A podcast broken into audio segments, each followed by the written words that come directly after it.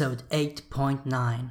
Yes, you heard that right. Episode 8.9. Because Jacob is not here. He has some personal issues that he's going through. So therefore, I'm joined by my flatmate, Eddie. Hello, sir.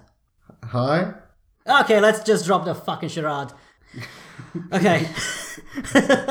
so, like I said before, Jacob is not here because of some personal issues, and I wanted to put something out before we release episode 9, where we will have a full on Avengers Endgame talk and Star Wars, because there was a lot of Star Wars talk, and finally address the shit that's been going on with fucking BioWare in the past two months or so with Anthem thing and terrible work conditions. But until then, we have this and we are going to have two trailers to talk to you about. Isn't that right, Eddie? Yeah, I just watched them. Fucking hell. They were quite something. First one is DC's Joker. How do you feel about it, Eddie? I think it's going to be cool. I think that's going to be really cool because I'm a huge fan of Joker and like the stories and the like in the comics, like the origin stories, and you can totally see how they're trying to like the story, which I find is probably truest to the Joker, is that four bad days in a row can turn anyone bad, Yeah, and that's what they're going on, and I think that's fucking cool. yeah. There's definitely a thing about this movie that sets it apart from other um, superhero or villain movies, as it were. Hmm. If you've noticed from the trailer, it has a different feel, has a different hmm. onset, right? Yeah. and I want to talk about what is called the DC formula. We know about the Marvel formula; it's been in throughout all their films and all that. But the DC formula is an actual thing. Do you know what the first superhero blockbuster was? No. First superhero blockbuster was Superman in 1978. It's different from how Marvel does things. Hmm. Marvel has is it's very campy, it's very fun, it's very cookie, right? But with the way DC did things before they tried to copy Marvel anyway, was a more grounded in reality, kind of more dark, kind of more how the characters affect society. And you can see that in the Superman. And then when Batman was made in 1989, it was all about how people react to Batman, how Batman affected the world around him, as well as with Batman Begins Oh yeah. in 2005 and in 2008. Oh, was that? The Dark Knight, yeah. Yeah. With the return of the Joker as the main thing. What's his name? I forgot his name. Heath Ledger. Heath Ledger, there you go. And now we have with Joaquin Phoenix. I'm just glad they got rid of Jared Leto.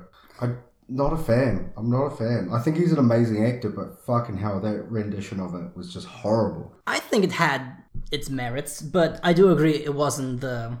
I, I really want to see what the hell happened on the editing floor, like what they actually left there. Oh, because apparently they left out a good like half an hour of Joker footage. Yeah.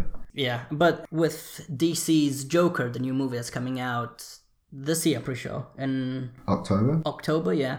Like you can tell that it's returning to what made DC films stand out in the first place. Hmm. It's got that like gritty realism to it. It makes you a bit uncomfortable to watch the trailer. It's so unhinged. Yeah. I think that the villains in DC are so realistic to human psyche that it's it's unnerving to watch and it's fucking awesome. That's what I call the DC formula. It's very different from Marvel before DC tried to copy Marvel. Yeah. if they continue down this path, continue making movies like Aquaman and like Shazam, I think it'll be a full return to form for DC. I'm really looking forward to this. And um, like we said, we got two trailers to talk about. The other one is Fuck's sake. the other one is fuck's sakes. Um, Fast and Furious presents Hobbs and Shaw. We just watched the trailer, Eddie. I don't even know what to think. It's a buddy cop, kind of funny, but like someone's taken way too many drugs and thought that The Rock can do anything. I mean, was it last year or two years ago where we saw The Rock literally fighting a whole skyscraper full of people and jumping from like a fucking crane Yeah. into, into said skyscraper that was on fire? I find like Hollywood now thinks that The Rock can solve all of life's problems.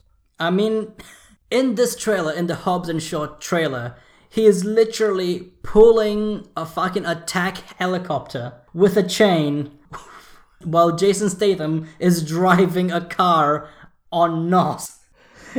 Yes, yes. And he still has his shoulders intact.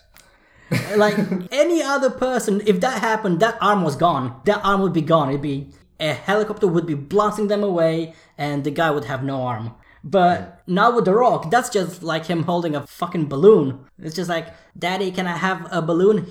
Here you go, son. It's a fucking attack helicopter. Like at this point, it's Jump the Shark with Fast and Furious Six, I think. And then seven and eight continued that tradition when it made it more and more crazy because they're now fucking spies. Spies that work. Yeah. They're spies that work for an unknown agency led by someone named Mister Nobody. So it's Yeah, I, it's really got out of hand, to Like- be honest. I want someone. Okay, it's kind of a bad thing to say. I want someone who watched the first movie and then somehow entered a fucking coma until Fast and Furious 8, and then he sees Fast and Furious 8 and then be like, What? I That- yeah, you literally have seen the first one and then suddenly try and pick up anything from six onwards, you would just be like, what the fuck is that? this just started with them being like fucking street races and stealing DVD players Yeah. to now hunting down government Being too agents scared, and being too scared of the VTEX. yeah. Now suddenly it's jumping through fucking buildings with guns and like.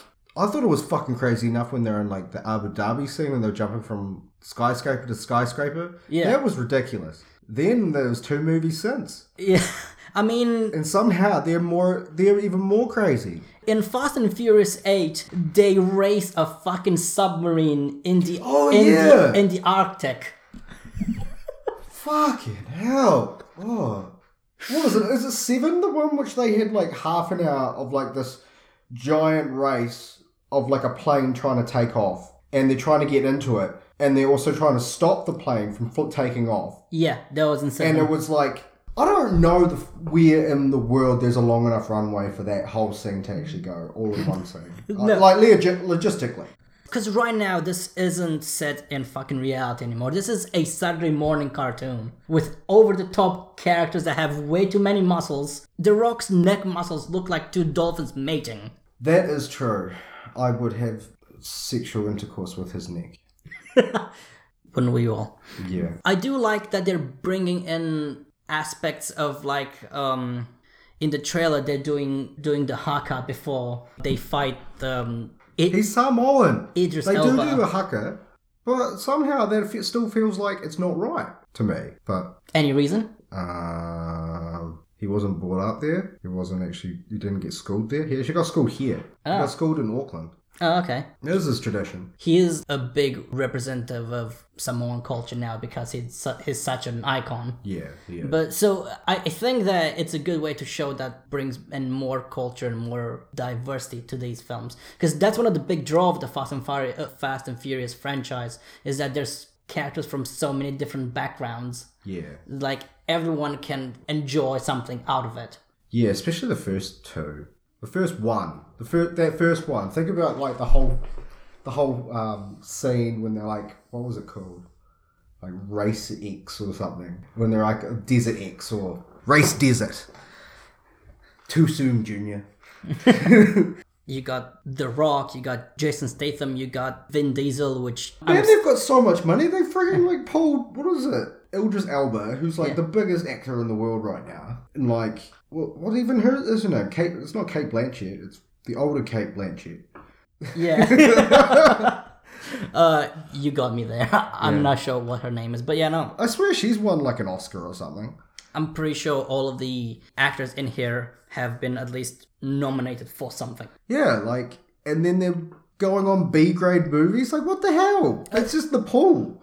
This is no longer B grade. Fast and Furious 7 and Fast and Furious 8 both have made more than 1.4 billion Like like this is something to rival Marvel. Yeah. So whenever people mention Fast and Furious, like, do you want to be in a, in a Fast and Furious movie? Uh, do I want a big paycheck? Yes. The answer is yes. Yeah. Yeah. Just don't give me, don't give, pay me out. Just give me percentage. Yeah. Yeah. Percentage of the whole thing. But uh, I'm really looking forward to Fast and Furious presents Hobbs and Shaw. Hobbs and Shaw. Hobbs and Shaw. It's dumb. It looks dumb, but so much fun. Yeah, I think it's not going to be one that's going to really, you know, test the heartstrings, but it's probably going to be fun. It's going to be fun to go see. Yeah, definitely. Well, that's all I wanted to talk to you guys in episode 8.9. And yes, there is a Kingdom Hearts 3 reference. I've been joined by my flatmate Eddie. Hi. Yes, hello again. Avengers comes out tomorrow, Yay! but I'm not going. I am. Fuck you. Alright. Until next time, people. See you.